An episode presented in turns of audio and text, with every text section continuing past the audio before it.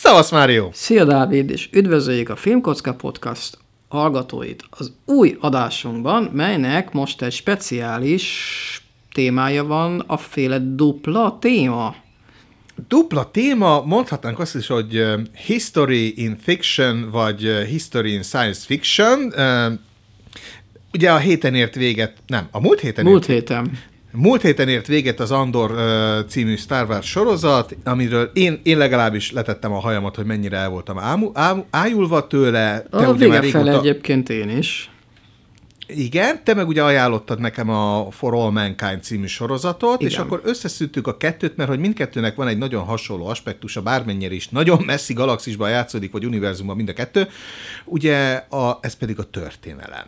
Az Andornál történelmi Igen. példázatokat kapunk, a For All Mankindnál pedig egy alternatív történelmet. Ö, olyasmit, igen. Ö, úgy is mondhatnánk, hogy az Andor az, hát a jelenkornak a történelmi hát párhuzamaira is, meg általában az általános emberi történelemre is valamennyire reflektál. A For All Mankind az, hát, az inkább fikciós, és tehát egy történelmi fikciót hoz létre, de mégis valamilyen módon ö, Nem, azt nem akarom megint azt mondani, hogy reflektál, de valamilyen módon azért mégiscsak a jelen, a, tehát a, a mi valóságunk történelméből építkezik, egy picit kicsavarva, megfordítva a dolgokat. Egyébként ez divatos ilyen skifis téma. Ott van például a, mi az a, mindjárt szembe jut, a Ember a Fellegvárban. Így van. Például az is egy ilyen kitekert történelmi tényt, vagy kitekert történelmi eseményt és esemény sorozatot, és azok következményeit, vagy annak következményeit mutatja be, ugye, ahol a náci Németország az nyert a második világháborúban, meghódította az USA-t, bla, bla, bla, bla, bla, és akkor az hogyan, merre, meddig izé. Ugye az összes ilyen alternatív történelmet bemutató science fiction mű, regény, novella, film, bla, bla, bla, stb. azok mindig általában egy-egy mindenki által, most csúnya szóval mondom, közismert történelmi fordulatot fordítanak meg, vagy másítanak meg, legyen az, ugye leggyakrabban ez a második világháború, az, uh-huh. a, hogy, hogy nem, a, nem a szövetség, hanem a tengelyhatalmak nyertek, vagy hogy az abból kifolyó tudományos fejlesztések hogyan befolyásolták az időutazást. De itt tehát igazából ezt úgy lehetne összefoglalni, tehát ez a mi lett volna, ha így van. Mi lett volna, És ha? ugye ez megint egy, egy újabb ilyen divatos valami, ugye Marvelnek is van egy ilyen What If című sorozata, ami Így képregényben is me- megjelent, egy sorozat annak idején, meg aztán most rajzfilmben, tehát nem a fősodorbeli, ö, már MCU-ban fogják feldolgozni, vagy tévésorozatban, vagy rajzfilmben, ezt nem tudom pontosan, de ugye ott is ez megjelenik, tehát ez a What If, mi lett volna ha, ez ö, egy mindig is egy ilyen nagyon népszerű valami volt, és a For All Mankind egyébként erre is egy kiváló példa. Bevallom, nem láttam végig elejétől a legvégéig a For All Mankind sorozatot. Ö, hozzáteszem, az én gyarlóságom, mert nagyon elúsztam az idejében is melóval. Ö, De csak én vagyok ilyen időmilliómos persze, tehát semmi tevő léhűtő. léhűtő. Hogy a, tehát, hogy a For All Mankind az az az a sorozat, ami talán a legokosabban nyúl hozzá, a mi lenne, ha témakörhöz. Nem tudnék most hirtelen én sem egyébként jobb példát mondani rá. Nekem pont az ember a fellegvárban, Ö, a, lett igen, volna a másik igen. példa. Azt ami... nem néztem végig egyébként, annak talán az első szezonját láttam, aztán nem tudom, biztos elvitte a figyelmemet valami más, vagy nem kötött le annyira, nem szívott be annyira az a sorozat. Jó, nyilván lehet pótolni. Megmondom őszintén, az Ember a Fellegvárban ez egy nagyon jó sorozat, ugye az alapvető témája, hogy a Németország nyeri meg a második világháborút, és hogy az Egyesült Államok kontinens az három részre szakad, ugye a Igen. náci a japán birodalom. A japán birodalomra is van egy köztes kis Igen figyfene állam, és hogy a maga a sorozat az nagyon jó tovább gördít, és belehoz más történelmi szálakat, vagy csak egy általános példázatokat, mint a föld alatti ellenállási mozgalmak, az alternatív valóságok betüremkedése, úgy ez egy alternatív valóságban játszódik. Ennek ellenére én sem néztem végig a sorozatot, megmondom miért, mert én az első évad után rögtön elolvastam a, a Philip K. Dicknek a könyvét, uh-huh. ami mhm. alapján ez a sorozat ja, ja, ja. készült, és az egy annyira az alaptémája ugyanaz, de annyira más hangulatú mű, hogy viszont fantasztikus. Uh-huh. És valamiért azután a könyv után nekem a, a, ezt a sorozatot nézni, már nem volt az az élmény, mint az a pár száz oldal, amit a könyvben elolvastam. Úgyhogy én azt így, azt így, azt így nem azt mondom, hogy kukáztam, hanem parkoló pályára tettem, csak már mondhatni úgy, hogy már nem tudom, hova parkoltam. A, a For All Mankind az pedig ugye egy nagyon jó történelmi csavarral indít, hogy a 69-ben az oroszok azok, akik leszállnak először a holdra, tehát úgymond az űrverseny első nagy diadalát ők aratják le. Igen. Szovjetek, itt, bocsánat. Itt, itt teszem hozzá egyébként, hogy ugye a, az űrverseny, ugye ez egy most a popkultúrában is régóta benne lévő kifejezés, ugye az amerikaiak szerint ők nyerték meg az űrversenyt, de közben ugye a Sputnik volt az első, ö, űreszköz, a, a, a, vagy hát eszköz, a mester, ember által készített eszköz az űrben, ö, a lajka kutya az első élőlény, és akkor voltak, voltak még azt hiszem más élőlények, hát talán macska, meg mit tudom, más ilyen élőlényekkel is próbálkoztak. Ugye az első ember az űrben, azt hiszem ugye Gagarin volt, első nő az űrben, szintén orosz volt, vagy hát szovjet. Tehát igazából mindent, mindent, igen, a Tereskova. Úgyhogy igazán mindent az szovjetek értek el, na bum, az amerikaiak tudtak először leszállni a hold, és akkor, akkor már is mi, mi nyertük az űrversenyt. Hát nyert. E, e, nem ők, nem, tehát az amerikaiak úgymond nem, nem az amerikaiak kezdték az űrversenyt, hanem egyszerűen próbálták utolérni az orosz csillagközi diadalt, ha lehetnék így mondani, bocsánat, a szovjetet. Tehát, hogy ő, ő, ők próbáltak utána menni, és lényegében úgy voltak vele, hogy oké, okay, de ezt most megnyerjük egy nem technikailag, hanem szimbólummal. Leszúrták az első ők voltak az elsők, akik a saját nemzetük zászlóját leszúrták egy idegen égitesten. Igen. Ami még mindig csak egy startpisztoly lehetett volna, vagy csak egy következő állomás az űrversenyben, csak ugye utána ugyebár, hát...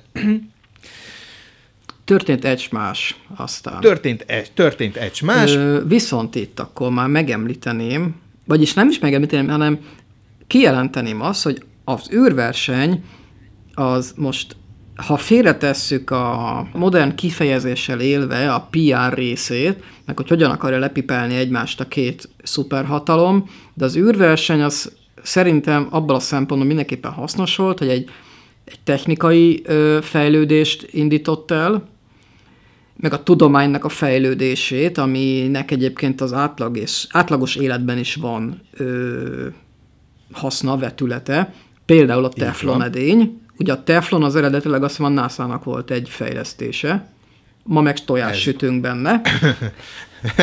Így van. Azóta se égetem oda rántottát, pedig erre nagyon hajlamos vagyok egyébként. Hát köszönjük meg a NASA-nak, igen. Így van. Meg nem csak az, hogy ugye az emberek keringenek az űrben, hanem maga a technikai fejlődések is, most ugye a műholdak, és tovább menve a, ugye a legalapvetőbb dolgok, hogy lecsapódnak nálunk, hónapok óta állandó háttérképem a James Webb űrteleszkópnak az aktuális fotója, amit ledobja az ember a, az agyát, hogy már ennyire el tudunk látni a világűrre. Ö, igen. Szóval, ha mindent, ah. ha mindent összevetünk, akkor az űrverseny szerintem egy hasznos dolog volt, és most is az. Ugye most a kínaiak vannak benne, amerikaiak persze, az Európai űrügynökség, ugye a Elon Musk is próbálkozik, Szóval sok helyről mennek ezek a különféle kis ügyeskedések, Nyilván mindenki le akarja pipálni a másikat, presztis kérdést csinálnak belőle. Ez, ezt a, ezzel a részével nem értek egyet, ez szerintem hülyeség, tehát ez a elnézés faszméregetés, ennek nincs értelme egy ebben a formában. De az, hogy ö, ösztönözzük a, a többieket arra, hogy most jó értelemben versenyezzenek és lepipálják a másikat, és valamiféle ilyen együttműködés kerekedjen ki aztán a végén ebből az egészből, azt mindenképpen támogatom és egyébként a For All Mankind-ban ez tökéletesen megtalálható. Na, pont ezt akartam mondani, ez viszont nagyon átjön a For All Mankind. Ugye ott, a, ha, ha jól, halovány emlékeim, ugye az oroszok szállnak először a Holdra. Szovjetek, bocsánat, Igen. a Holdra, ez bedurantja az amerikaiakat, és őrült módon elkezdik ők is tolni és fejleszteni Igen. a hát saját ugye az ő, válaszuk, az ő válaszuk erre az, hogy akkor oké, okay, de akkor az első űrbázis az amerikai legyen.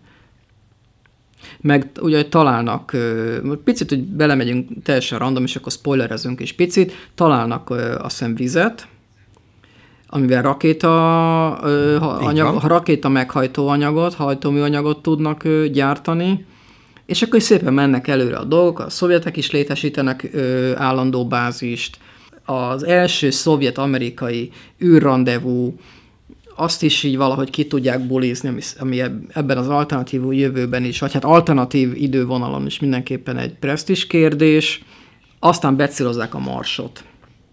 Igen. És ha belegondolsz, ha a, ebből a pénisz méregetésből lényegében egy olyan verseny kerekedett, amiből csak, hogy mondják azt, amikor hasznot húzol belőle, de nem anyagi? Profitál. Köszönöm szépen. Tehát, hogy lényegében minden nemzet profitált abból, legalábbis tudományos részében, hogy a, ebben az alternatív történelemben, amiben ez a sorozat mutat, ebben előrébb járunk, mint a napjainkban. Hát ahogy a cím is mutatja, hogy for all mankind, tehát az egész emberiségnek. És und, und, muskatnusz, Szóval, ö, ugye most nagyon lelövök egy point, a harmadik évadban ugye az emberiség eljut a Marsra, és mindenki azt hiszi, hogy az amerikaiak azok. De nem, hanem az észak-koreaiak. Bum!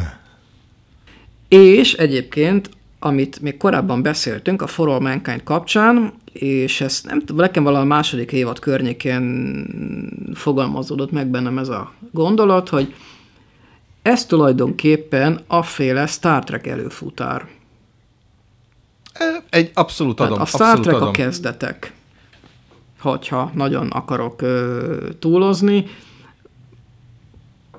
Ugye a Star Trek idővonala szerint volt egy harmadik világháború valamikor a 21. század, nem tudom, hanyadik, második felében talán, ami letárolja az egész bolygót, de utána valami őrült tudós kitalálja, hogy ő térhajtást akar építeni, tehát egy olyan spéci űrhajót, ezt meglátja egy naprendszeren áthaladó idegen űrhajó is, leszállnak a bolygón, a vulkániak, és ugye megtörténik a kapcsolatfelvétel, és akkor innen beindul a, a, egy nagyon ö, gyors technikai fejlődés. De hát most nyilván az, hogy valakinek eszébe jusson az, hogy űrhajót építsen egy ilyen speciális meghajtóval, annak kell, hogy legyen valamilyen előzménye, hát az meg hogyan máshogyan jöhet össze, hogyha nincsen már korábban valamiféle próbálkozás, hogy akkor oké, okay, akkor jussunk el az űrbe, de aki jutottunk az űrbe, akkor jussunk el a holdig. Ha eljutottunk a holdig, akkor jussunk el a marsig. Aztán ki tudja utána, mi következik. Igen, Na, látod, ez, ez tetszik ebben a sorozatban, hogy versengésről szól, de egyébként mindig, minden egyes epizódban kimondatlanul a sorok között, képkockák között ott van az, hogy de mi lenne, ha nem a pélót méregetnénk, hanem egyszerűen csak összeülnénk és kitalálnánk, hogy jutnánk el leggyorsabban a Marsra, ott hogy tudnánk még egy bázist csinálni, ott hogy tudnánk űrhajót összehozni, milyen új hajtómű megoldási megold, megoldások lehetnének. Tegyük Benne fel, a kérd... Tegyük fel a kérdést, hogy miért jó ez az emberiségnek, hogyha megveti a lábát mondjuk a Holdon, vagy a Marson, vagy más kőzetbolygón, vagy úgymond gyarmatosítjuk a, amennyire lehet a naprendszert. Aztán utána esetleg kimozdulunk a naprendszerből, és el tudunk menni egy másik, nem tudom, bolygóra, vagy másik naprendszerre. Tehát ez mire jó az emberiségnek? Én szerintem ez az alapfeltétele annak, hogy az emberiség mondjuk egy 2000 év múlva is fent legyen. Ö, akár. A Star Trek szerint egyébként a csillagközi terjeszkedés az ugye megszünteti a gazdasági problémákat, mert ugye eltörli a munkanélküliséget, megszünteti a mm, éhínséget például. Ugye, hát hogyha ahol új életet kell kezdeni, új, építét, új életet kell felépíteni, szó szerint is felépíteni, hát oda nyilván kell a szakember, szakértelem, hát akkor megszűnik nyilván a munkanélküliség. És ugye hát mindenkinek, mindenki akar szórakozni, kikapcsolódni, tanulni, tehát az összes szakma képviselői, azok muszáj, hogy menjenek a, a fejlődés után. Hát lényegében ez olyan lenne, mint az emberiség történelben a kolon, nagy kolon, kolon, kolonizálások kora. Az új, terü, az új meghódított területek igénylik a, azokat feltölteni emberi infrastruktúrával. És talán egyébként van annyi eszünk, ugye azok után, amit a Földdel művelünk, hogyha esetleg meg tudunk élni egy másik bolygón, most akár a Hold, akár a Mars, akár az izé, a, mi az a Io? Mit tudom, Azaz. Az a Vénusznak, vagy melyik bolygónak, Saturnusnak a holdja. Mindegy. Szóval, hogyha szét tudjuk így szét tud terjedni az ember a naprendszerben, akkor talán ezekre az új otthonokra azért picit jobban vigyáz, okulva abból, amit a Földdel művelünk. Nem vagyok benne biztos, de remélem.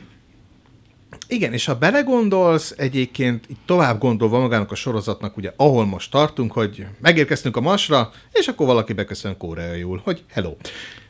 És Nagyjából. innen tovább menve, e, itt most ide citálnám például, én szerintem még, hogy mielőtt még elérnénk a Star Trek univerzumát, előtte még a térség ciklusnak úgymond az szintén egy ilyen e, világát. A, az X-Pens térségciklust ismered? Ö, azt hiszem az első évadot megnéztem, de nem igazán kapott el. E, javaslom a könyveket. A, egyébként nagyon jó feldolgozás a sorozatnak. Ugye maga a térség sorozat azt képzeli el, hogy már kint vagyunk a világűrben. Sőt, valami csoda folytán, a naprendszeren belül, bocsánat, valami csoda folytán maga a Föld, az pedig egy egy egységes kormányzat alatt van. Egyébként ez valószínűleg elkerülhetetlen egy idő után. És a Star Trekben is ez benne van, hogy egységes világkormány van. Ez így van. Valakinek az elméletei között azt olvastam, hogy a, az idegenek általi kapcsolatfelvételnek az egyik elsődleges feltétel az emberiség számára, hogy egy bolygó, egy nemzet. És ez Nincsenek országok. És egyébként az logikus is lenne. Hát ugye az emberi faj az egy, tehát most értelmetlen dolog rasszokról, meg ilyesmikről beszélni. Nyilván van egy-két fizikai különbség, de az ember az genetikailag egy, tehát az ember az ember, tehát nincs ilyen, meg olyan, meg amolyan ember, és mint ilyen értelmetlen egyek, értelmetlenek a, a nemzetállamok, ha úgy tetszik, országhatárok, tehát az országhatár micsoda, tehát egy évmilliók alatt kialakult magmán úszkáló nagy kőzett táblán leverünk néhány karót, körbekerítjük egy madzaggal, és azt mondjuk, hogy az a miénk, azért, mert a szájszervünkben lévő hangszálakon keresztül egy bizonyos fajta hangokat és jelentésekkel, a jelentéssel bíró hangot ejtünk ki, tehát ez a nyelv, és akkor azt mondjuk, hogy az a terület a miénk. Csillagászati értelemben ez egy őrültség szerintem. Hát ezt úgy mondanánk, hogy az, ev- az evolúció egyik szükséges lépése, hogy először rendeződjünk hordákba, a hordákból álljanak össze az első vándorhordák, az első vándorhordák találják meg a saját helyüket, kialakulnak az első közösség, ahol kialakul a mezőgazdaság, itt jön be az, hogy hogyan tudjunk összekapcsolni több kisebb mezőgazdasági közösséget egy egységes rendszerré, és ennek a mitosz a lényege, vagyis hogy... Te is olvastad annak az izraeli csávónak a könyvét. A Harari Sapiens. Az, a van. Sapiens, igen, azt én is olvastam. Hát ugye az emberi ja. közösség létrejötte, az mindennek a feltétel, és az együttműködés. Ő a, a az Sapiensben azt, azt mondta, hogy az együttműködés a legfontosabb.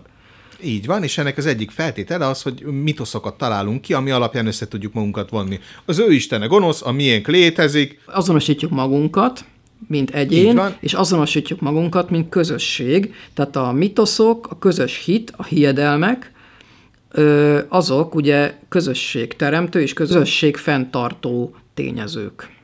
Így van, és ahogy egy idő után elfogynak a normális, morális indokok arra, hogy az egyik közösség megtámadja a másikat, ennek elvében már el kellett volna következnie, na mindegy, mindig vannak hülyébbek, akkor következik be, hogy elkezdünk azon gondolkozni, hogy van-e szükség egyáltalán államokra, meghatározni azt, hogy mi melyik nemzet szülöttje vagyunk, meg nem. Nincs. Hát egyre kevésbé után... van jelentősége. Így van, meg egyre, egyre, több, egyre inkább érezzük a hátrányát, mint az előnyét. Nem akarok belemenni aktuálpolitikába, de lényeg az, hogy egy idő után tök egy milyen zászlóbog a fejünk fölött, egy bolygó szülöttei vagyunk, és ez a feltétele ugye egy civilizációnak. És ez van a térségben nagyon jó kibontva, hogy a Föld az már egy egy kormányzat alatt van. Viszont ugye ott vannak a különböző bolygók. Mars, meg a többi ilyen, a meteori tövek, ahol a bányászok Az ott felhő, ugye? Azt hiszem, ha jól emlékszem. Így van, így van, tehát ott, ott, ott is kialakul, tehát hiába lépünk majd ki, a saját bolygónk légkörén túlra, és teszünk le telepeket, kolóniákat, ott is egy idő után kialakul az, mint ami úgymond csillagközi léptékből nézve kicsiben már lezajlott a bolygónkon. Megint megalakulnak a különböző államok, eh, érdekszövetségek, stb. A marsiak mindig politikai feszültségben vannak a földiekkel, stb. És ugye a térség ezt nagyon jól kibontja, és uh, itt citálnám bele egyébként, hogy uh, ha megnézzük, hogy a For All Mankind azt mondta, hogy egy idő után úgy is összefog az egész emberiség, és úgy kezdünk el térségeket hódítani a csillagközi térben. Örülünk. akkor is elkezd kialakulni, az a, óhatatlanul elkerülhetetlen lesz, az, a, az, hogy mekkora távolságokra vannak egymástól különböző népcsoportok, emberi közösségek, legyen az kolónia, vagy már egy egész uh-huh. meghódított bolygó, megint elkezdenek kialakulni, a különböző nemzetállamok. Közben ugye találkozunk, külön, ha felveszek a kapcsolatot más fajokkal, más idegen lényekkel, az ő bolygójukról, az ő kultúrájukkal is megismerődünk, megismerkedünk, elindul a kereskedelem, bolygóközi kereskedelem. Most évezredeket lépek egyébként mondatomként. Nem biztos, hogy annyi idő ez szerintem. Szerintem inkább évszázadokban mérhető ez. Jó, én, én, én nagyon a Star Trekben hiszek, és annak az utópiájában, úgyhogy azért reménykedem, meg hiszem abban, vagy hiszek abban, hogy Szerintem, hát, hogy mondjam, tehát a, a, a, a látott Star Trek sorozatokban mindig ö, vannak ilyen múltban játszódó epizódok, és akkor feldolgozták, hogy a nagy gazdasági összeomlások, ilyen-olyan társadalmi feszültségek, stb., amik aztán mindig elvezettek egy, hát most nagyon, nagyon ilyen naivan hangzik, egy ilyen jobb jövő felé, tehát egy, egy, egy, jövő, egy, egy jövőnek a megalapozása volt, hogy először kell egy összeomlás, ahhoz, hogy abból ki tudjon nőni valami új és jobb. És ugye ez megint azt, hogy a Star Trek a Star Trek is egyébként nagyon sokat reflektál az emberi történelemre, hogy nálunk is voltak érdekszövetségek, államszövetségek, legyen az ókor, középkor, modernkor, világháború előtti időszak, stb. Hogy mindenhol megvolt az, hogy megalakult egy érdekszövetség, ami az elején jó volt mindegykinek, aki ennek a tagja volt megalakulnak ezek a szövetségek, ami minden részvevőjének jó az elején. Gazdasági föllendülés van, kereske, megkönnyített kereskedelmi útvonalak, ami által új termékek, új kulturális cikkek jelenhettek meg, tömegtermékek. Ez mindenkinek jó az elején, aztán megint ez is elkezd túlnőni magán, és omladozni. Ilyenkor van az, hogy ö, megváltozik egy ö, politikai ideológia ahogy ugye a Szovjetunió felbomlott, később túlnőtte magát, gazdaságilag kezdett el összeomlani, megalakult a független államok közössége, ahogy az Egyesült Államok ugye összeálltak az államok, aztán ezek nem tud, szintén ott is volt gazdasági érdekkülönbözet, majd jött az amerikai polgárháború, a kínai, Igen, szóval ez, a... egy, ez egy ilyen periódikus valami. Periódikus és most, most éppen megint egy hullámvölgyben vagyunk egyébként, szerintem. Egy, de hogy uh,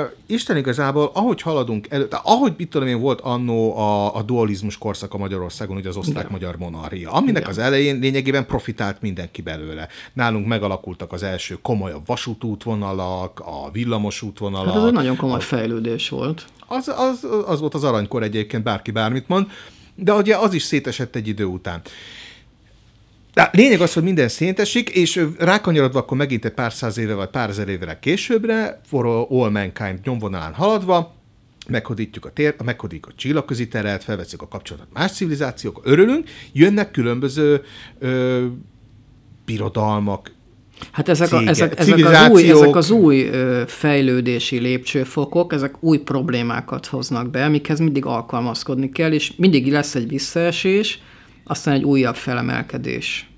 Tehát ez, a, ez a fajta ilyen ritmus, ez ugyanúgy folytatódik, mint a, csak a Földön például az ilyen földi konfliktusok esetében. Viszont, és ugye itt van egy újabb párhuzam az Andorral, és ugye a Star Wars világával, hogy ott is a, úgymond a régmúlt, a nagyság, a politikai, kulturális, stb. nagyság, az ugye az volt a régi köztársaság. Így van amit aztán, ami, ami aztán elkezdett szintén bomlani, rohadni belülről, stb., összeomlott, jött a birodalom.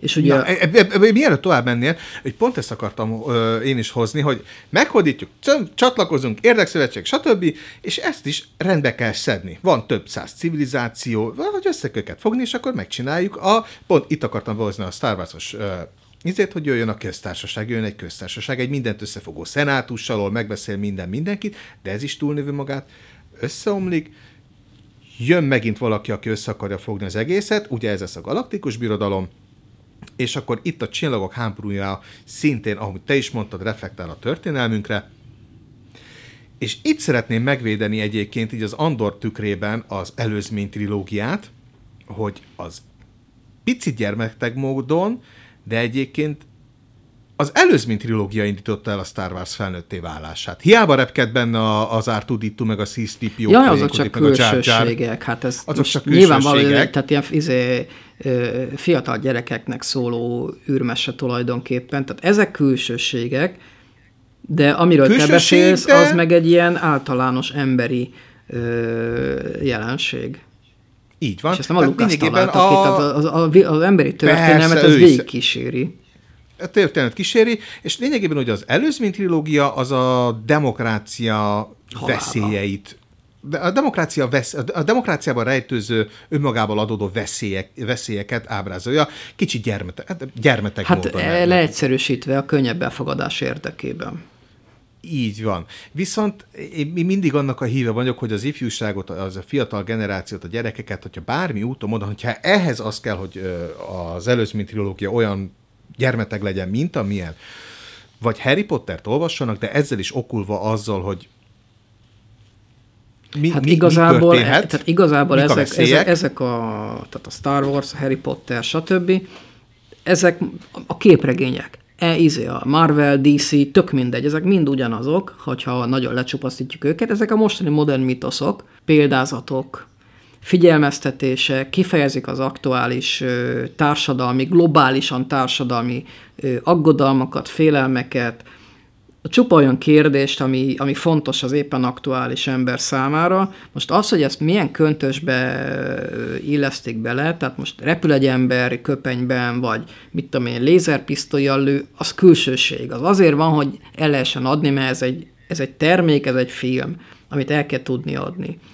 De hogyha mögé nézel, akkor ez a, akkor, akkor ez a marad, hát időzően maradék, a mondani való az egy ilyen, az, az egy ilyen örök igazság, ha úgy tetszik. Arhetipusok, ősi szimbólumok, a jó és a rossz együtt egy vagy harca, vagy egy, egymás ellen, vagy egymásnak feszülése. Borzasztó ez, jó ez, mondtad. Ez legyen, sokáig lehet még így taglalgatni. Így van.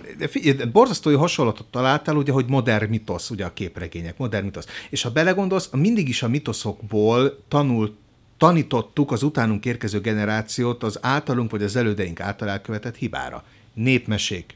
Persze. Hiába vagy szegény, el tudod érni, amint szeretnél, példázatok. Vagy csak ott vannak a történelmi példák, hogy a Biblia is lényegében mitoszok összessége, ami szintén azt taglalja, hogy ne nyomd el az embereket, lenyomja a torkunkon a tíz parancsolatot nagyon helyesen. Nem menjünk bele, de lényeg az, hogy mindig is voltak hordozók az általános igazságokra, és mindegyik hordozó, az aktuális mitosz, az mindig az elődökből épült fel. Ahogy a, csillag, ahogy a For All Mankind az alternatív történetével akar példázatot mutatni arra, hogy a péló méregetés kell elengedhetetlen civilizációs ö, törvények által, hogy beinduljon egy gazdasági fejlődés, ahogy egyébként az első és a második világháború is egy gazdasági bedurrantás jelentett abszolút, különböző, nem csak abszolút. hadiparoknak, hát a második nem világháború, A második világháború ö, romjaiből ö, épült újjá például az USA. Ugye az 50-es években ott egy akkora durranás indult be, gazdasági társadalmi fejlődés, ami a második világháború és a, hát most időben győzelme nélkül, az nem lett volna létre. Ez így van.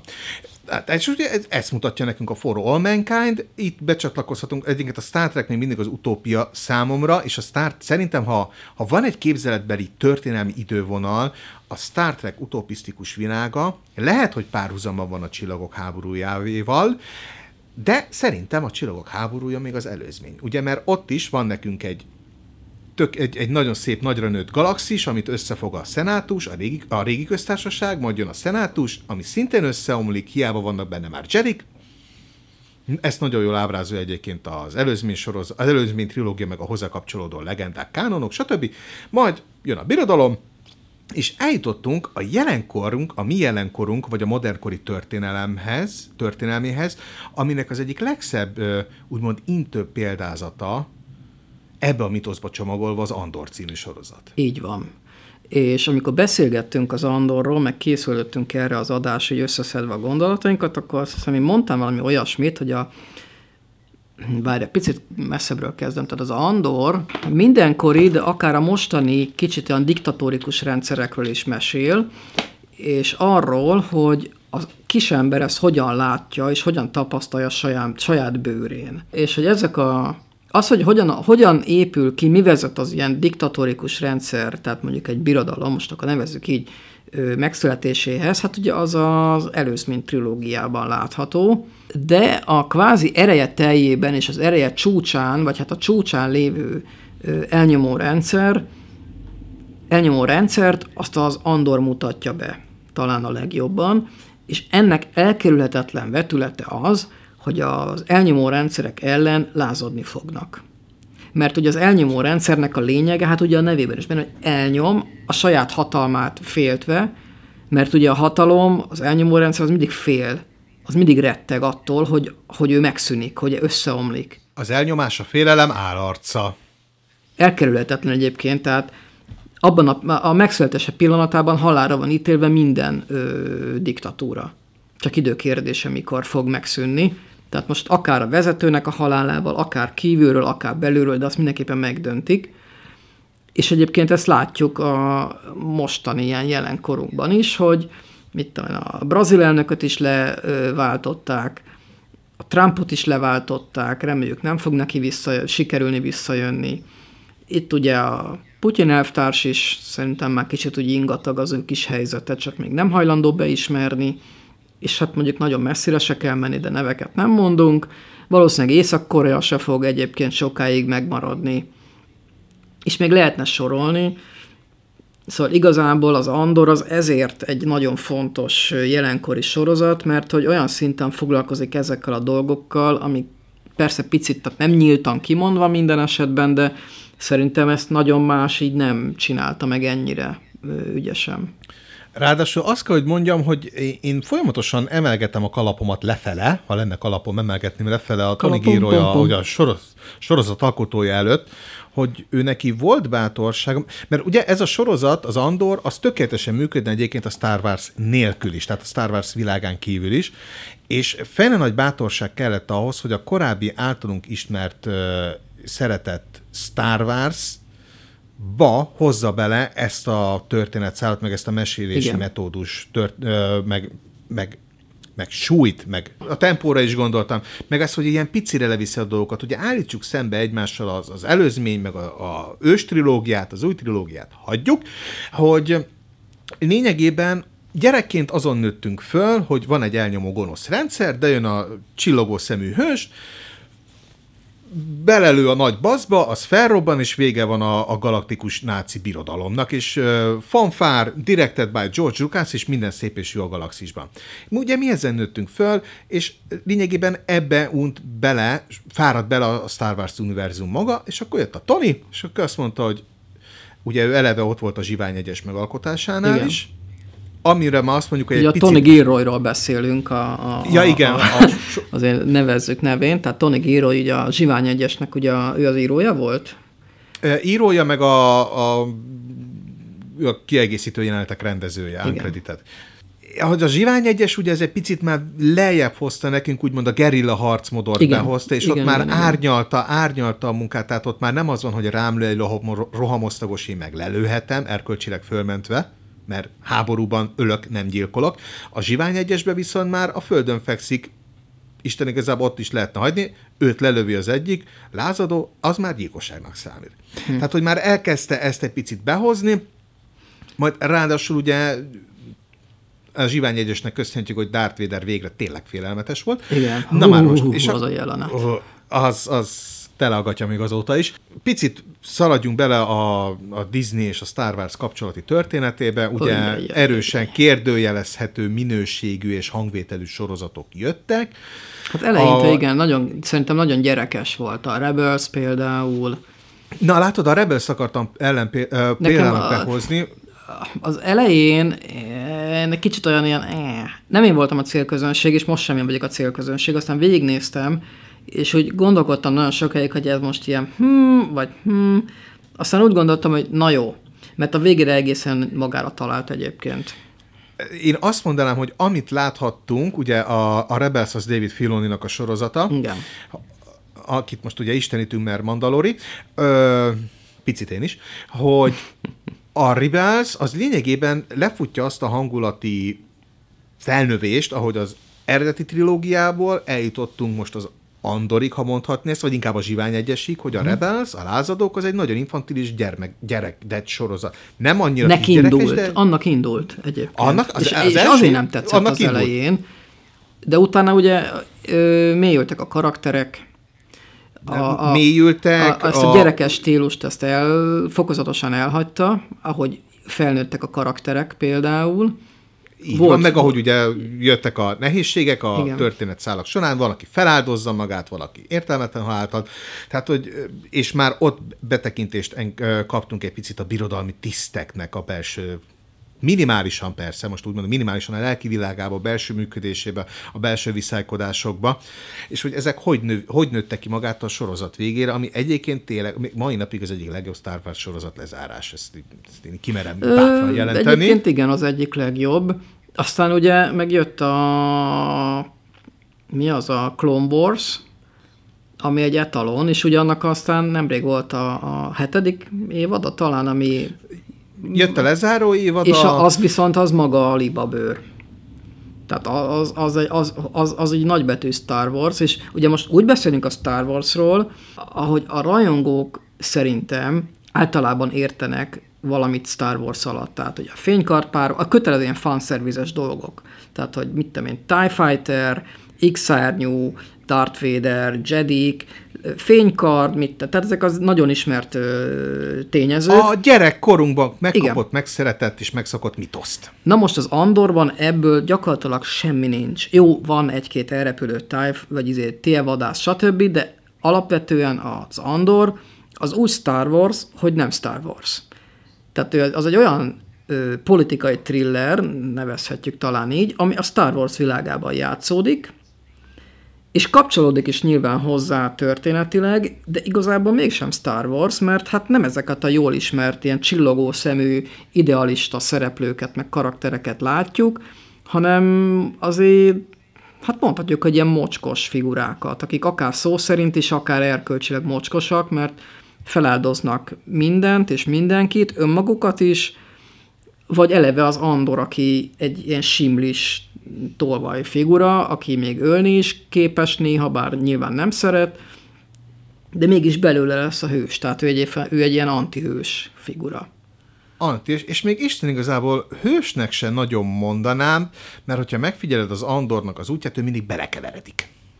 Sodródik, igen, tehát ő nem, ő nem akar ö, hőssé válni, hát nem is válik hőssé végül is, bár mondjuk a Zsivány egyesben aztán, ha úgy tetszik, akkor igen, Hát, de hát ugye ez ennek az előzményét látjuk igen, most igen, az igen. A Zsivány egyes önfeláldozása az, egy, az a második évad ö, fog belecsatlakozni a Zsivány egyesbe, ha igazak a hírek.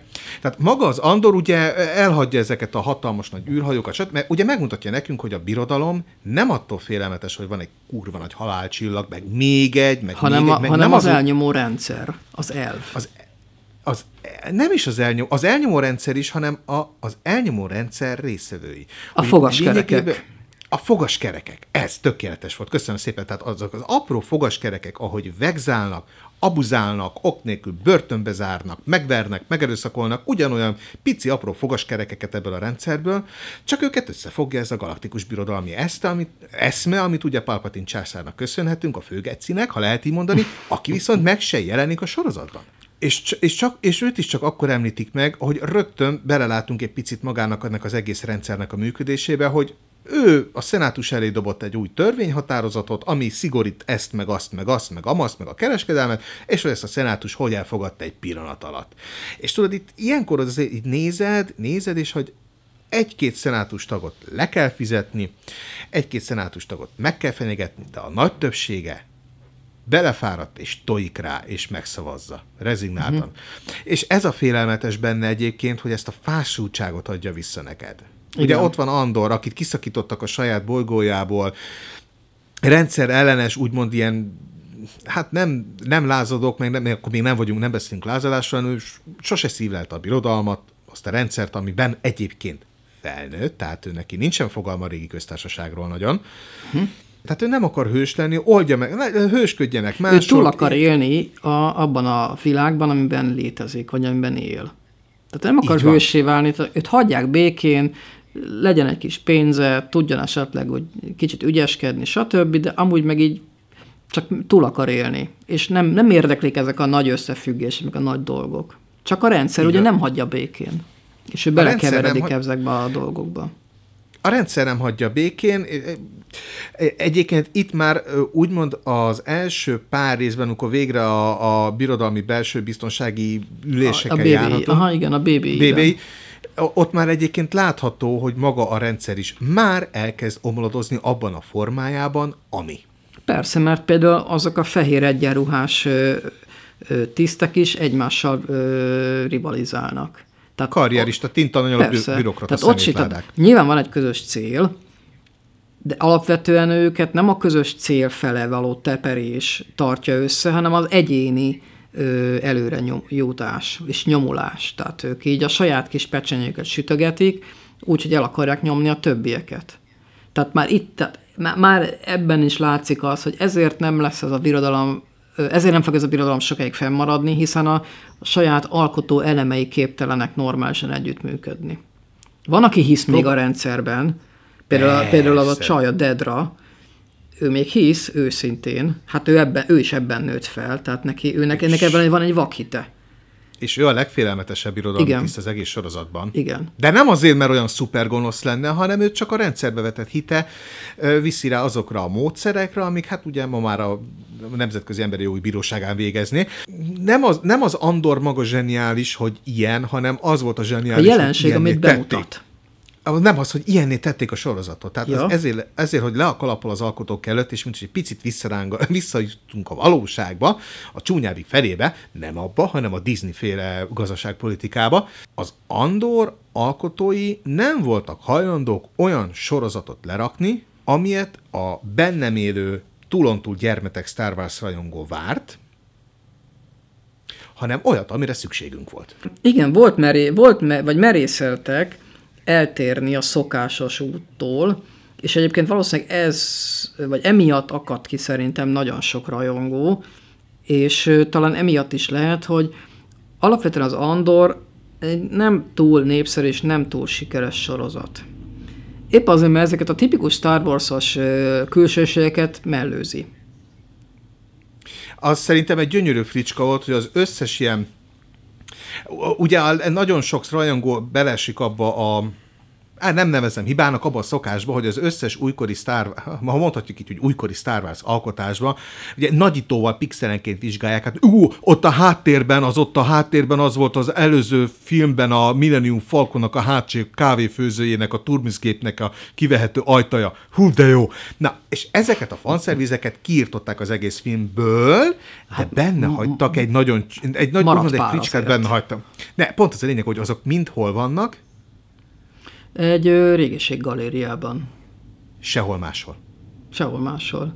És akkor neve, Kuruszántól... mert egyet, egyet, egyet emeljünk ki, amit én, amit én észrevettem, mert biztos van több is, de azt biztosan észrevettem, egy Gangen Energia pajzsnak a kerete például. A Na, én ezt nem szóltam ki, és hogy ez mennyire szép egyébként, hogy az összes ilyen fanszerviz kütyű faszt, azt lényegében a birodalom központjában, a Koruszánton egy régiségboltban találod, az elnyomó rendszer szívében, Igen. ami készül összeomlani. Bum! Na, de nem akarom bántani az ilyen pixelvadász rajongókat, mert én is ja, nem voltam, baj az, hogyha, nem baj az, hogyha, hogyha ilyen rajongók is vannak, tehát ők is életben tartják a rajongást, meg magát az egész rendszert, tehát miattuk is készülnek új tartalmak, csak nekik egy picit talán türelmesebbnek kellene lenni, és nem azért habzószájjal dühöngeni, hogy nem azt kapják, amit ők szeretnének.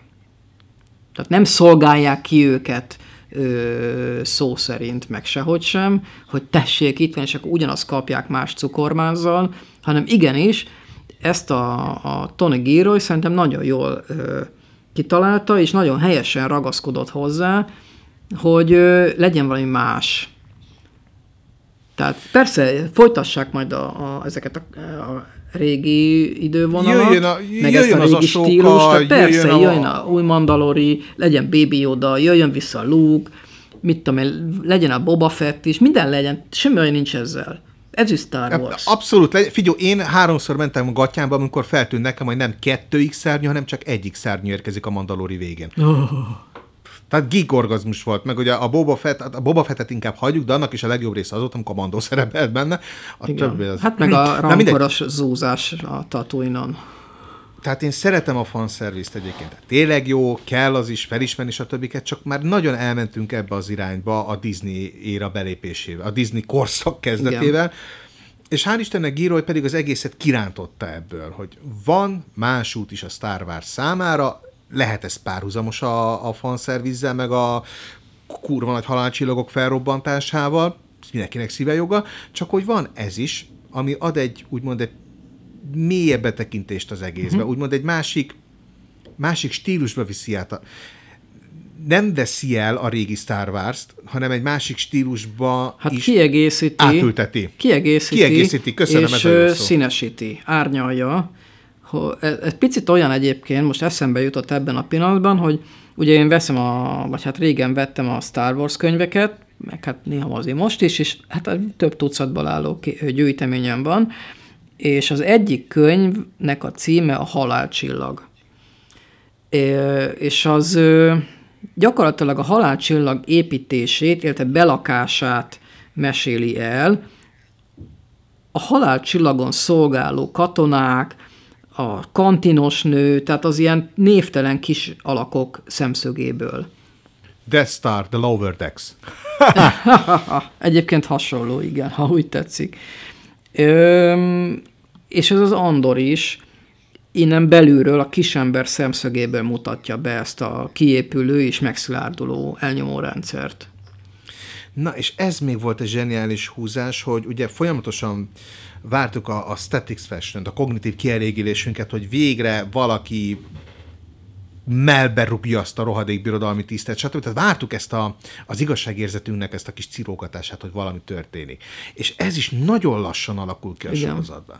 Mert ugye az első három rész lényegében elmeséli, hogy hogyan szervezik be az Andort, hogy kapsz pénzt, csak segíts nekünk egy, egy nagy birodalmi elleni odacsapásban, ami lényegében abból áll, hogy ellopják a soldat.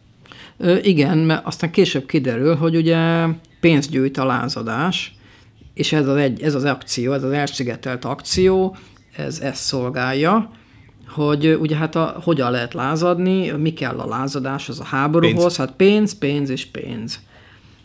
Uh-huh.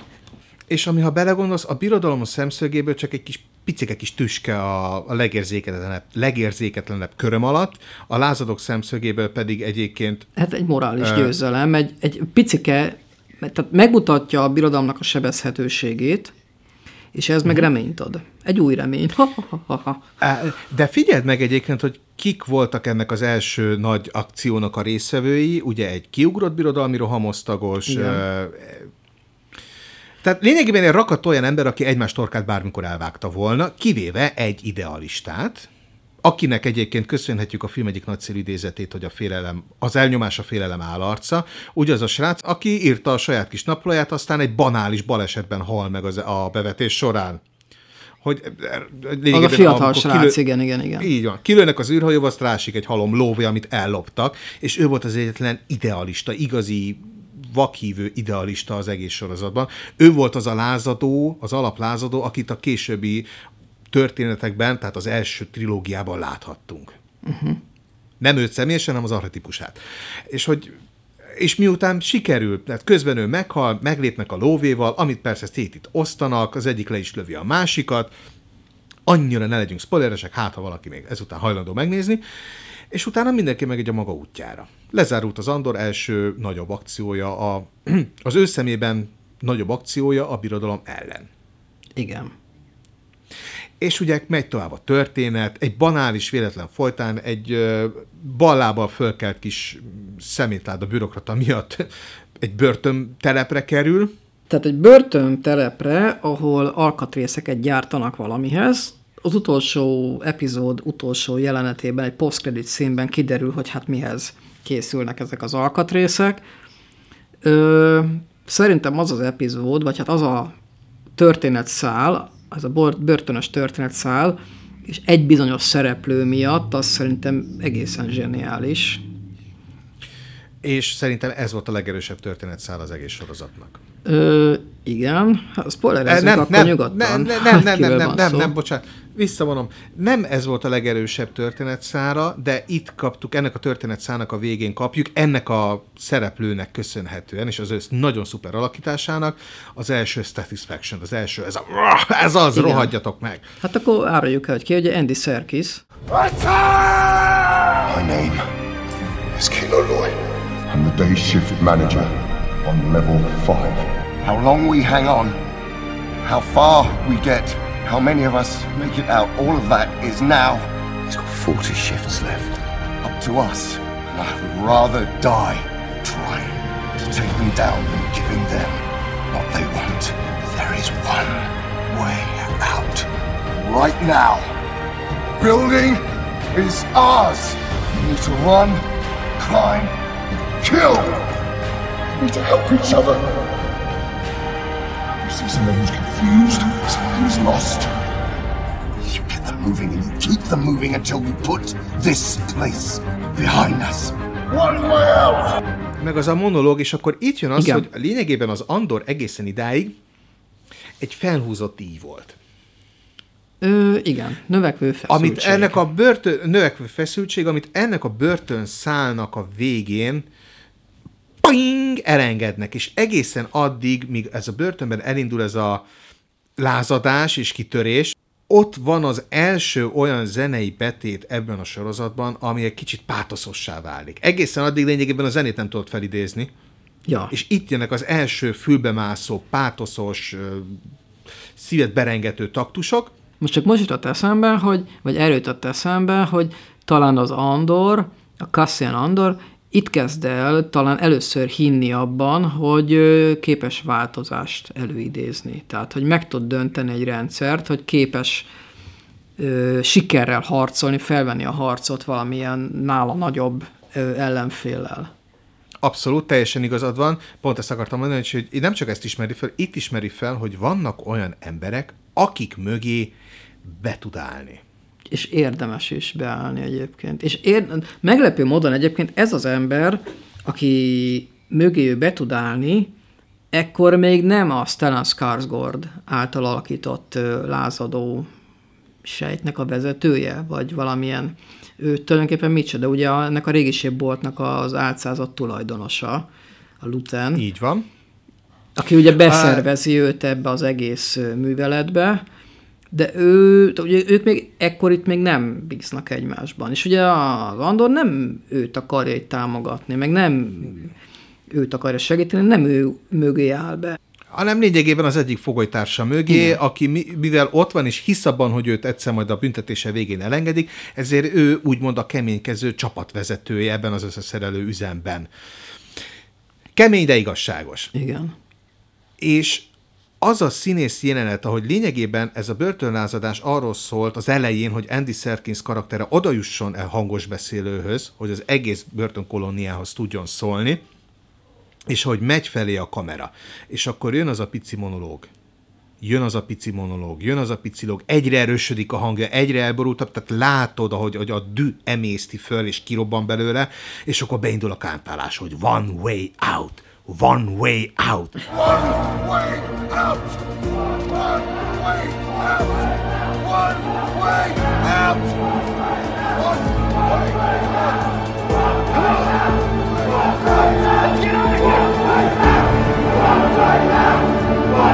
Na,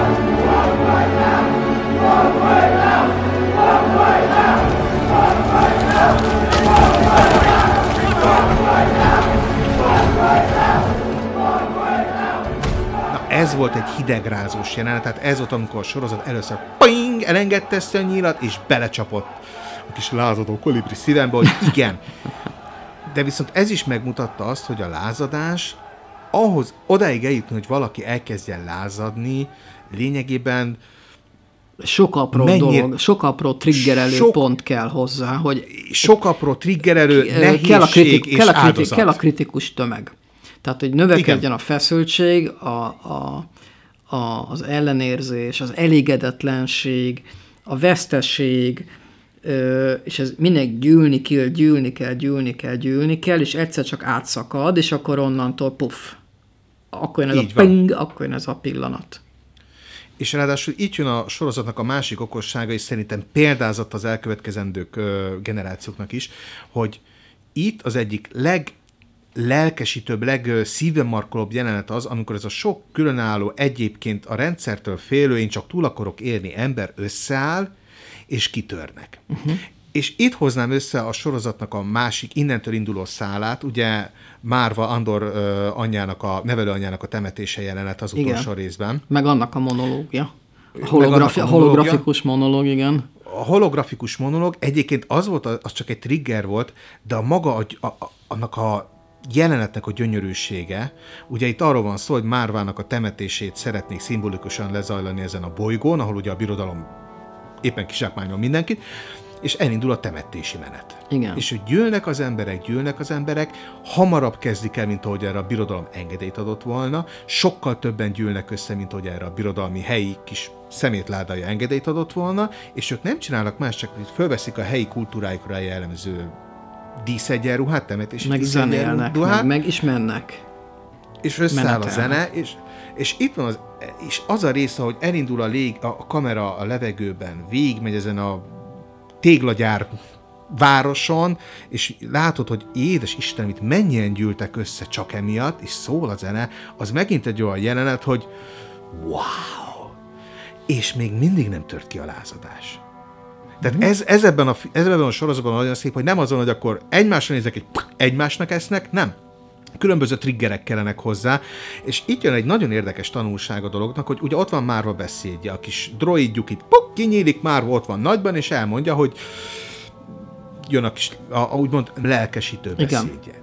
Tehát De ő, nem, ő nem, azt el- mond, nem azt mondja, hogy na akkor most ragadjatok fegyvert, és csinálj, nyírjátok ki a birodalmiakat, stb. Nem, nem, nem, nem, nem. Ő azt mondja, hogy na, vagy, vagy legyetek büszkék magatokra, stb. És itt jön a legcsodálatosabb mese, az eg- tanulság az egésznek, és minden egyes rend, jelenlegi elnyomós, kizsákmányoló rendszernernek, hogy nem lett volna ebből még semmi, de az egyik kis szemétláda, kis ö, birodalmi náci tisztcsicska, az mérgelődik egyet, oda megy és felrúgja ezt a droidot, ami kivetítette a Márvának a Persze, jelenet. hogy ne lehessen hallani ezt a monológiát. És ezzel robban ki. Igen. The Empire is a disease that thrives in darkness. It is never more alive than when we sleep. It's easy for the dead to tell you to fight. And maybe it's true, maybe fighting's useless. But I'll tell you this. If I could do it again, I'd wake up early and be fighting these bastards from the start. Fight the Empire! Ha nem rúgta volna föl, nem lett volna. Uh-huh.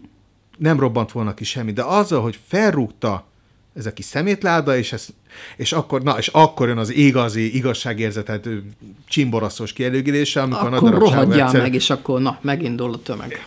és, és egy akkora melkosú, melkosú rugást látsz, amit a Mortal Kombatban se, és akkor nézed, hogy igen, ez csodálatos, és hogy fú, na ez itt kezdődik el szerintem az, hogy reményt reményt látsz te, mint néző abban, hogy eddig szenvedtél, időzélesen úgy mondom azt, hogy szenvedtél azon, hogy hogy áll össze az első lázadósáit, hogy mennyi feláldozáson múlik, ahogy a Luthen gyönyörű monológia elmondja, hogy mindent, Hát mindent. mindent feláldozol azért, hogy láss egy, hogy teremts egy olyan napfelkeltét, amit te nem is fogsz megélni, és akkor ez itt kicsúcsosodik, és akkor áh, And what do you sacrifice?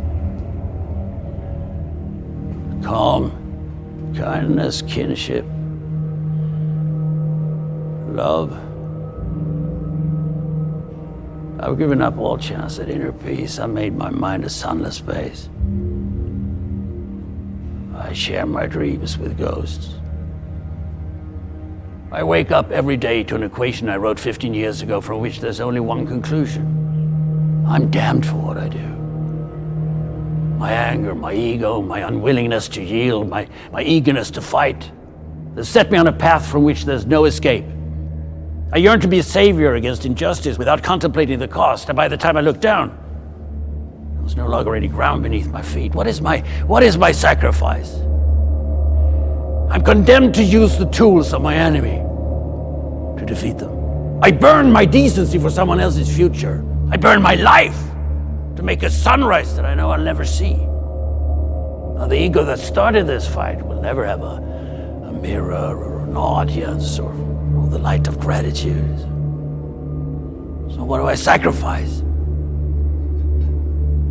Everything!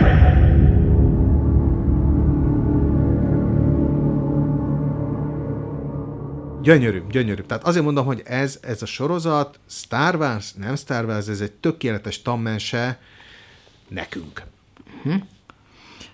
És, és tudod mi a, és azért is félelmetes visszamenve az Andorban ezt az elnyomást látva, mert ha te kikapcsolod az Andort, és bekapcsolod a híradót, kurva sok ismerős dolgot látsz. Ö, hát azért, mert végül is diktatúrák azok már évezredek óta léteznek, Ö, és amikor egy egyik egy szűk kis társadalmi réteg hatalmat akar és uralkodni akar a többségi társadalmon, hát egy ideig, óráig nyilván sikerül, de hát örökké nem. És hát ez sem fog sokáig megmaradni, ahogy az összes többi sem fog sokáig megmaradni. Ahogy a macska sem maradt meg. A macska sem marad meg az asztalon, mert lekúrom. Úgyhogy igazán mi még megérjük valószínűleg. Ö, mindegy, viszont méltatlanul kevés szó esett most egy picit a For All Mankindról, mert ugye itt az összekötő kapocs a két sorozat között az a felnőttség, meg az az érettség. Na most a For All Mankind, hát az új skifi, az nem űropara, mint a Star Wars, hanem az egy olyan fajta ilyen intelligensebb skifi, ami igazából nem is annyira skifi, mert hát jó, hát most végül is tudományos, meg fantasztikus is, de az egy Mondhatnánk ilyen... rá, hogy inkább hogy fiction, de csak historical fiction, de leginkább science, mert hogy lényegében a jelenlegi űrkutatási, űrhajózási technikákat viszi tovább. Az ugye az azzal kezdődik, hogy 69-ben ugye NASA és a szovjet kozmonauták versengenek, ugye holdra szállás, stb. A szovjetek szállnak le, de aztán az amerikaiak bázis telepítenek, de akkor kitalálják, hogy akkor mit tudom, az első nő, hogy legyen, az is a szovjeteké. És a For esetében egyébként ez külsőség. Tehát igazából ez egy ilyen paletta, ami, ezt mondtam neked szerintem korábban, hogy teljesen átlagos ilyen emberi viszonyokat, meg kapcsolatokat és azoknak az alakulását mutatja be, akár, hát nyilván a NASA a főszereplő és a NASA belüli ö, emberek, Ö, azt már egyébként a, az elején meg akartam említeni, hogy ugye ennek a producere, ugye az a Ronald D. Moore, aki egyébként nem névrokonod. ő dolgozott Star Trek sorozat, nem, nem, nem rokonom, de ő dolgozott Star Trek sorozaton. Hát igen, a TNG-ben, ugye a Next Generation-ben, a Deep Space Nine-ban, és ugye az új Battlestar Galaktikában. Ronald D. Moore az, az ilyen geek körökben egy nem annyira ismert, tehát nem, nem olyan szinten ismert név, mint mondjuk egy, nem tudom, mostanában egy Dave Filoni, vagy, vagy, vagy, vagy John Favreau, vagy nem tudom, egy valami Marveles csávó, tök mindegy, de hát ő a legnagyobbak között van ez, e, ennek ellenére, mert hát amiket ugye, ugye Star Trek, BSG, stb. Tehát ő elég durva dolgokat tett le az asztalra az évek során, és ez a sorozat is egyébként, hogy is mondjam, tehát ez nem úgy intelligens, mint az Andor, tehát igazából nem is nem is lehet összehasonlítani őket, olyan, mint a körtét akarnád az almával összehasonlítani, mind a kettő gyümölcs, de nem ugyanaz. Uh-huh. Tehát ami párhuzama, még párhuzam sincs talán közöttük annyi, hanem igazából ami közös lehet bennük, az az, a, az az intelligencia. És az a felnőttség, ami, hát azt nem tudom, hogy a, a mi az a kiterjedés, ugye az volt magyarul a címe? Minek? Annak a sorozatnak, amit mondtál. Térség. Térség, bocsánat. Ö, abban nem tudom, hogy ez felelhető-e. Hát, tudod, az is inkább a, a, a térség az más, az leginkább, az nem annyira a science, hangsúly a science és fiction, hanem inkább fiction. Viszont tény, hogy ott is vannak érdekes, ugye, ugyanúgy, hogy a Star Treknél is vannak mindig egy kisebb reflektálások, utalások az aktuális gazdasági, geopolitikai berendezkedéseikre a Földön, legyen az, hogy náluk nincsen pénz, stb. Ugyanilyen hasonló utalások vannak például a, a térségben is. Uh-huh. Hogy uh, például a hogy van benne egy érdekes történetszál, ugye, hogy a, a Mars az önálló entitásnak tekinti magát a Földtől, még nincsen kapcsolat Földön kívüliekkel, vagy legalábbis nem tudnak róla, tehát csak emberek vannak az űrben, jelen ismeretük szerint a térségben. Tehát, hogy a Mars az úgymond politikailag kicsit elhidegült a Földtől, majdnem, hogy hidegháború, hidegháború lehet így mondani, a Mars és a Föld között, és akkor egyszer csak megnyílik egy átjáró, és rengeteg kolonizálható bolygót talál maga előtt az emberiség, és mindenki kirajzik. Uh-huh. És a Marsot az ezt követő történetszálban már úgy mutatják be, hogy lényegében egy kiürült bolygó, ahol az idősek generáció, akik ott voltak a Marsnak a kolonizálásánál, elárulva érzik magukat, hogy ők azért dolgoztak kőkeményen, áldozták fel a saját egészségüket, hogy a Mars lakhatóvá tegyen, és mire ezt odaadhatnák az új generációnak, azok hirtelen kitalálják, hogy akkor mennek egy másik univerzumba. Uh-huh. Szóval i- i- ilyen párhuzamokat tudnék vonni. Ja, hát az inkább akkor ez fikció. Na most a... Fikció? Ha, hát Igen. a, a, a For All Mankind az, a, az a jó megfogalmazás, mint mondta, hogy az nem science fiction, hanem inkább, ö, mit mondtál rá? Historical fiction. Historical fiction, Tehát igen. történelmi fikció, mert most éppen olvasom az adatlapján, hogy ö, ugyan fikció, tehát vannak benne kitalált részek, de vannak valós, tehát végül is valós megtörtént események, és valóban élt élő személyeket is használ, és fikciós helyzetbe helyezi őket. Tehát megjelennek például Neil Armstrong, Buzz Aldrin, ö, aztán olyan ö, ö, hát kevés, nálunk kevésbé ismert nevek, mint a, izé a Dick Slayton, Szóval a, a NASA körökben, meg az űrhajós körökben ezek elég nagy nevek, de tehát azért olyanok is szerepelnek, mint amit a Ted Kennedy, aki szenátor volt, ugye Teddy Kennedy, de itt viszont elnök is lett aztán, meg ugye a Ronald Reagan, a Bill Clinton, stb. Tehát valós személyeket is felvonultat, nyilván a fiktív személyekkel, és ö, igazából ezt egy rendkívül részletesen és nagyon alaposan megrajzolt és kitalált ilyen alternatív idővonal, és abszolút benne van az, hogy nyilván tudod azt a mai eszeddel, ugye a történelmi ismereteit fényében, hogy hát nyilván ez nem valódi, mert ez nem történt meg így, de egy pillanatra se jut eszedbe, hogy ez nem történhetett volna meg így. Mert hát Így most van. miért ne? Mert ö, mondjuk most eszembe jutott az, hogy van a híres a patkószeg, az a vers, hogy egy patkószeg miatt veszett el a háború, de de de de de. Uh-huh. És Igen. ö, miért nem az amerikaiak szálltak le elsőre a Holdra? Azért, mert annak az űrhajónak a parancsnoka úgy döntött, hogy nem száll le.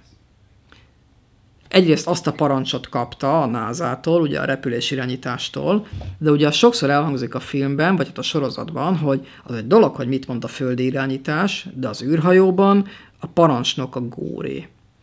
Tehát ő felülbírálhatja a földi irányításnak az utasítását, vagy elfogadhatja nyilván, és ebben az esetben a parancsnok úgy döntött, hogy ö, teljesíti a földi irányításnak az utasítását, és nem száll le, és egyébként ez a momentum, ez végig kíséri aztán ennek a figurának a későbbi hát, személyiségét, hozzáállását, stb., hogy megtehette volna, de nem tette meg, és miért nem tette meg, amikor képes lett volna rá, és tudja, hogy képes lett volna rá, és aztán egy későbbi epizódban meg ez visszajön, ez az emlék, hogy akkor nem csinálta meg, Egyébként ez a harmadik évadban a Marsra szállásnál van, hogy ugye 69-ben elszalasztotta a holdat, és akkor szá meg, most akkor lerakom a hajót a Marsra.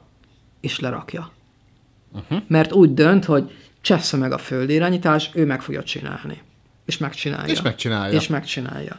Most nyilván ez Hát, főleg ugye most a negyedik évad azt hiszem az mostanában forog, valamikor hú, 20, az is talán 24-ben jön, tehát legalább egy évet kell rá még várni sajnos.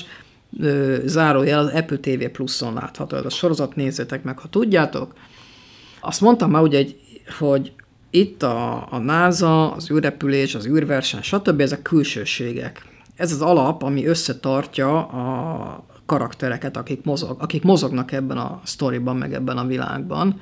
És igazából a történet az róluk szól, az ő hozzáállásukról, az ő egymáshoz fűződő viszonyaikról, döntések, stb. És ezek igazából tök emberi dolgok, tehát semmilyen kiemelkedő igazából nincsen benne.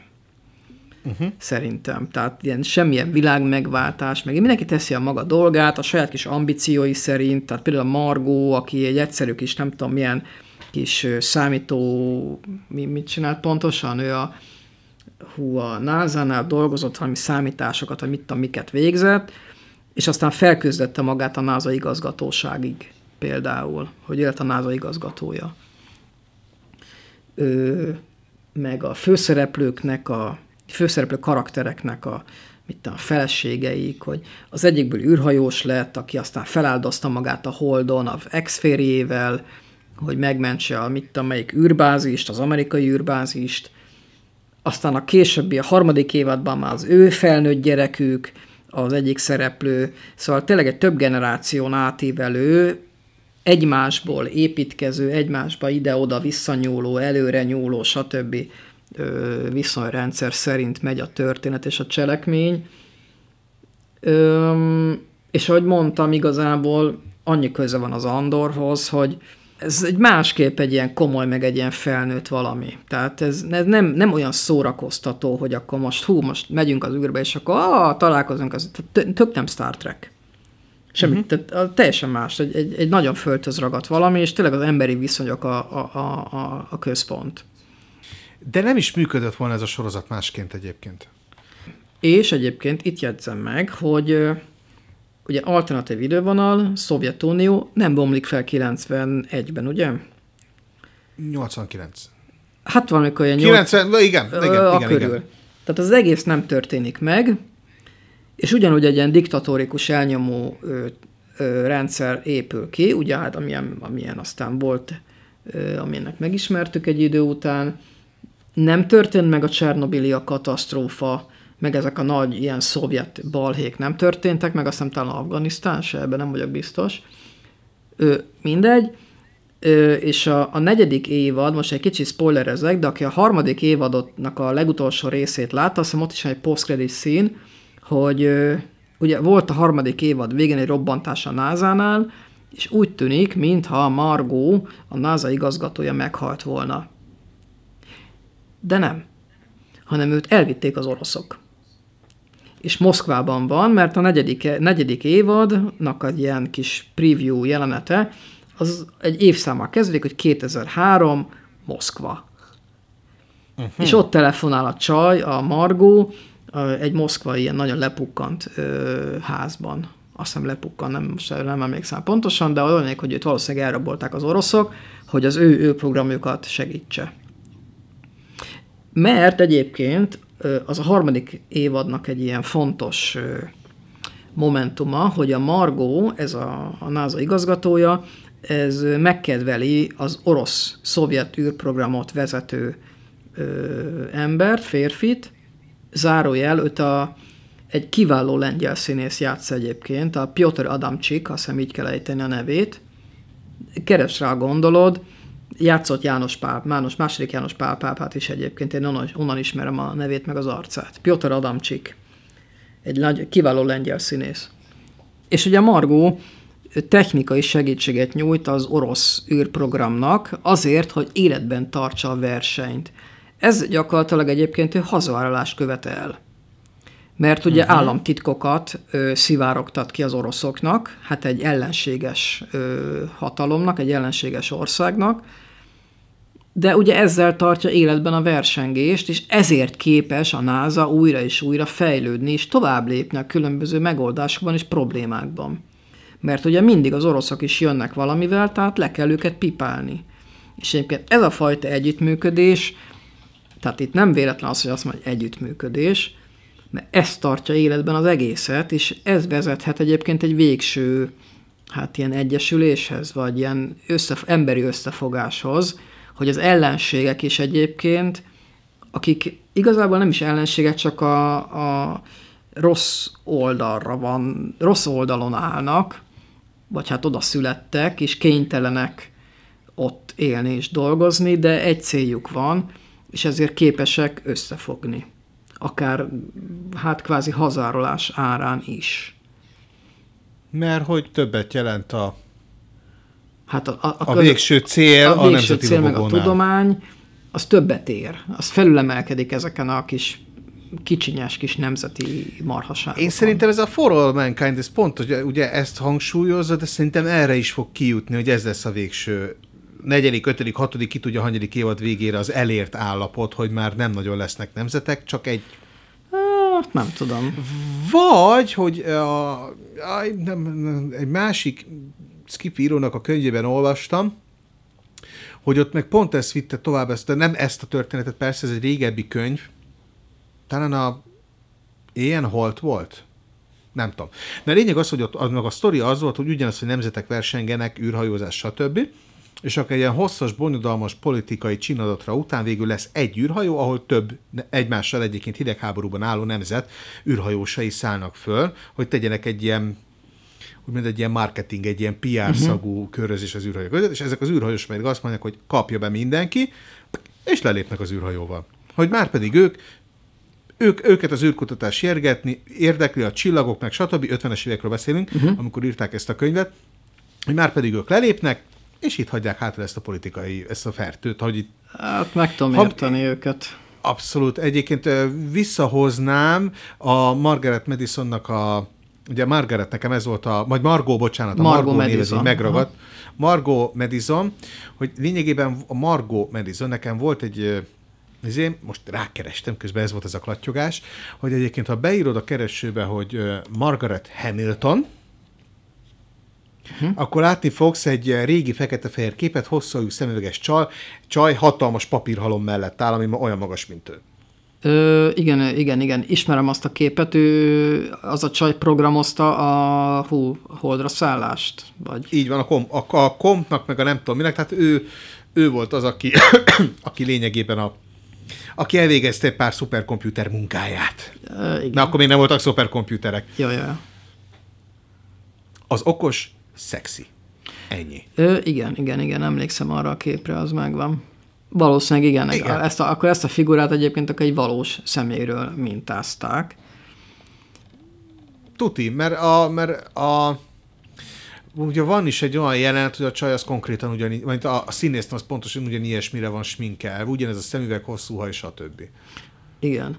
Technikailag egyébként marha jól oldották meg a színészeknek az öregítését, mert ugye ez a sorozat, ez 60-as évek közepe végétől kezdve évtizedeken keresztül játszódik, és ugye a színészek hozzáöregednek, vagy hát a karakterek hozzáöregednek, és akkor megváltozik, mit én, nem csak a hajszínük, hanem a hajhosszuk is, hajstílus, nyilván maszkokat kapnak, kövér, vagy ilyen műhasat, hogy kövére megtűnjenek, ráncokat, stb. És marha jól csinálják meg, más lesz a zene, más autókat használnak, más technikát használnak. Nagyon vicces egyébként, hogy megjelenik a technika a filmben. Van egy kommunikátor benne, egy ilyen videóhívásra alkalmas valami, ami Apple.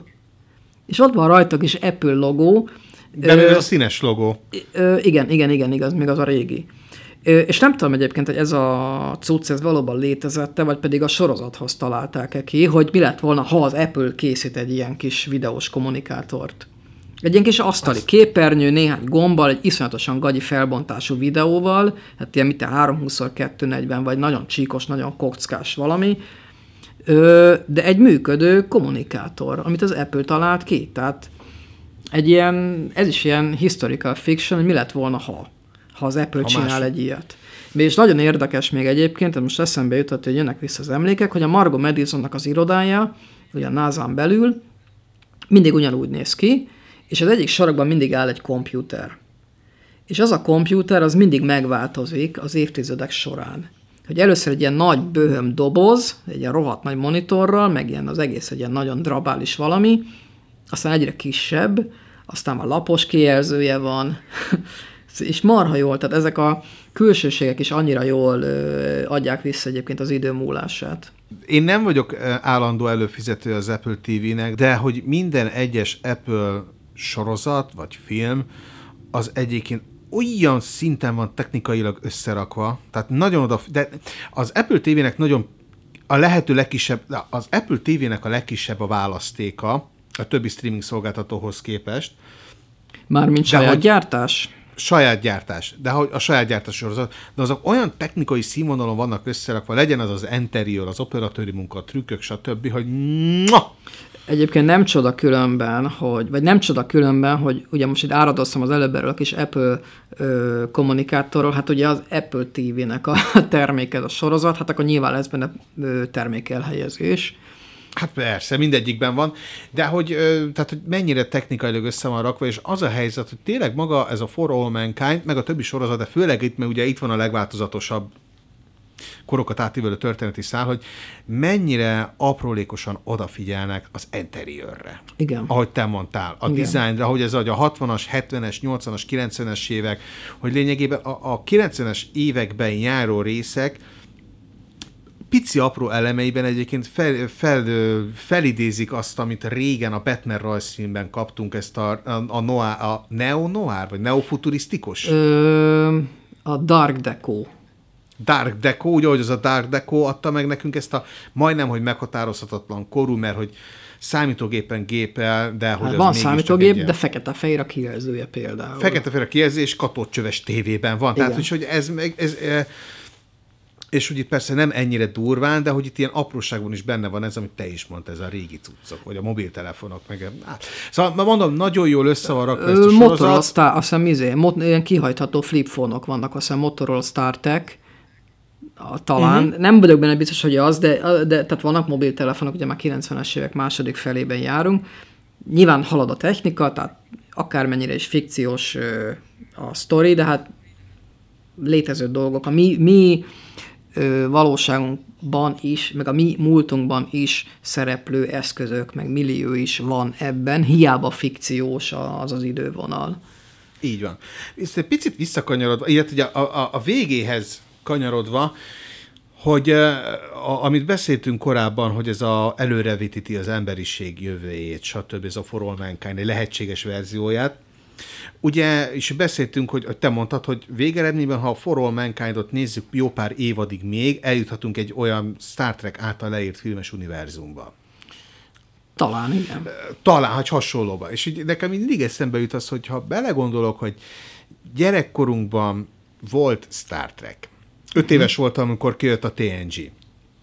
Hogy, hogy mennyi minden, ami akkor science fictionnek, vagy inkább fictionnek tűnt, az ma már mennyire hétköznapi életünk része. Á, Mondjuk a, tab- a most- tablet például. A fi- meg az ilyen kis ezt a- kézi kommunikátor, egy okos telefon. Kézi, így van, figyelj, az okos telefonodban több ö, memóriában van, mint az Apollo 11-ben volt az egész nasa Hát egy, egy, a számítási kapacitás egy, még egy sima, ö, egyszerűbb kis okostelefonnak, most nem egy iPhone-ra gondolok, vagy izé, egy egyszerű átlagos okostelefonnak a számítási kapacitás az erősebb, mint a kompjúternek, ami levezényelte a holdra szállást. Így van. Vagy hogyha vesszük azt a gyilkos robotok féle elég szörnyű filmben, a kellékeseknek több hetet kellett dolgoznia, hogy megcsinálhassanak egy olyan kelléket, hogy egy hordozható kijelző, amin hm. lehet műsorokat nézni, ami ma már hétköznapi valóságban megveszed az iPad-et, ami most én is beszélek veled, és pff, csoda. Ja. Vagy gondoljunk bele abba, Hát ez, hogy... ez kifiben élünk. Ezt mondtam ezt neked kifiben tegnap. És, és itt az optimista részét is szeretném visszahozni, hogy ugye a diktatórikus rendszerek mindig elbuknak. A háború mindig is megpörgethetett technikát, de elavult dolgokon zajlik. Viszont maga, amikor az optimizmus, az optimizmust, hogy miért hozom be ide.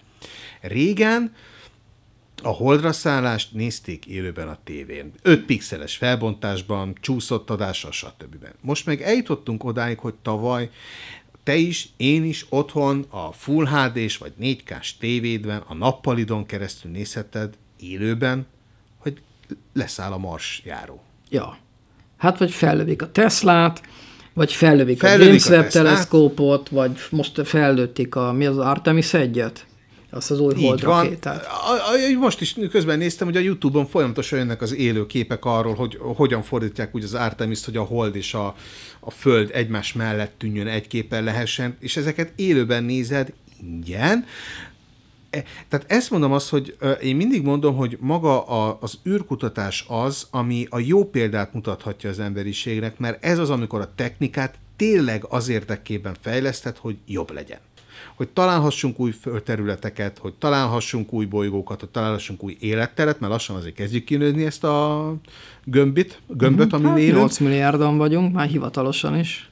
Így van, és hogy mindig eszembe jut az, hogy az, amikor élőben nézhettem azt, hogy a, a, a legutóbbi Mars űrszonda leszáll a Mars felszínére, és élőben nézhettem, tehát már volt arra, izé, hogy több kamerát nézhettél élőben, és az egyik azt mutatta, hogy kinyílik a, a, az ejtőernyő. Aha. És hogy abban a pillanatban, amikor kinyit az ejtőernyő, az a 300 valahány száz technikus, aki ott ült, szintén az másik kamerán keresztül nézhetted, a NASA technikusai, akik az elmúlt évtizedet meg dollármilliárdokat szórták el erről, hogy leszállhassanak megint a Marsra, mekkora üdrivalgásban törnek ki. Tehát az az igazi tökéletes győztes érzés. Igen. És érdekes egyébként, hogy most így mondtad azt, hogy dollármilliárdokat szórtak ki erre. Ez ugye egy, egy gyakori visszatérő téma, hát mondjuk az amerikai kongresszusban, hogy a NASA az egy ö, szövetségi intézmény. Tehát ugye az, Adófize- az, adófizető az közpénzből tartják fönn. És ugye folyamat mindig az egy ilyen gyakori ö, téma, meg ugye ebben a sorozatban, a foralmánykányban is ö, gyakran jön elő, hogy hát minek kell ennyi pénzt ebbe beleölni. És ugye ez a mi valóságunkban is így van, hogy meg akarják nyírbálni a költségvetés, jaj, miért van arra szükség, jobb helye is lenne, törörö, törörö, törörö. Igen, de gondoljunk bele abba, hogy a NASA-nak a költségvetése akár egy évben, vagy egy ilyen missziónak a költségvetése x milliárd dollár. Tök mindegy. Ezt hasonlítsuk össze például az amerikai hadseregnek az éves költségvetésével, vagy mondjuk egy háborúnak a, az árával, hogy ott hány, ö, hú, az, az, az magyarul az trillió, ugye? A milliárd után trillió jön, ugye? Billió, trillió, mindegy, sok. Szóval hogy egy, Sok mondjuk, mondjuk, egy, mondjuk egy iraki háború, vagy egy afganisztáni háború, az hány ezer milliárd dollárba került, gyakorlatilag az semmiért, tegyük hozzá, és ehhez képest egy NASA misszió azzal az x milliárd dollárával azért mennyivel több értelme. Inkább baszki, odaadom azt a pénzt, mint hogy egy igazságtalan, vagy valamilyen akármilyen más háborúra ö, szórják el. Tehát vessük össze a kettőt, hogy ez egy ekkora rohadt nagy összeg, és semmi értelme nincsen, és van egy kisebb összeg, ami hát nyilván az is nagy, de hát mennyivel több értelme van már. És nem én mondom azt, hogy több értelme van, hanem nyilvánvalóan több értelme van, mert a Nyilvánvalóan tudás több értelme bővíti, van. Meg a megismerés E- Ez bővíti. lesz, ez lesz, ez majd lesz, ne izgulj, ez majd lesz. Addig még egy pár katasztrófát át kell élni az emberiségnek, hogy tanuljon ebből a hibájából, de majd lesz. Zárszónak idézzük fel itt az Apollo 13 című filmnek az egyik párbeszédjét. Azt mondja Amikor, te. úgy, amikor Tom Hanks ugye kíséri körbe a képviselőket, miközben rakják össze a holdrakétát, stb. És valaki mondja, kérdezi Tom Hanks által alakított karaktertől, aki az űrhajós, nem fog eszembe jutni neve, hogy a választóim azt kérdezik tőlem, hogy miért ülünk még pénzt ebbe az egészbe, amikor már megelőztük az oroszokat.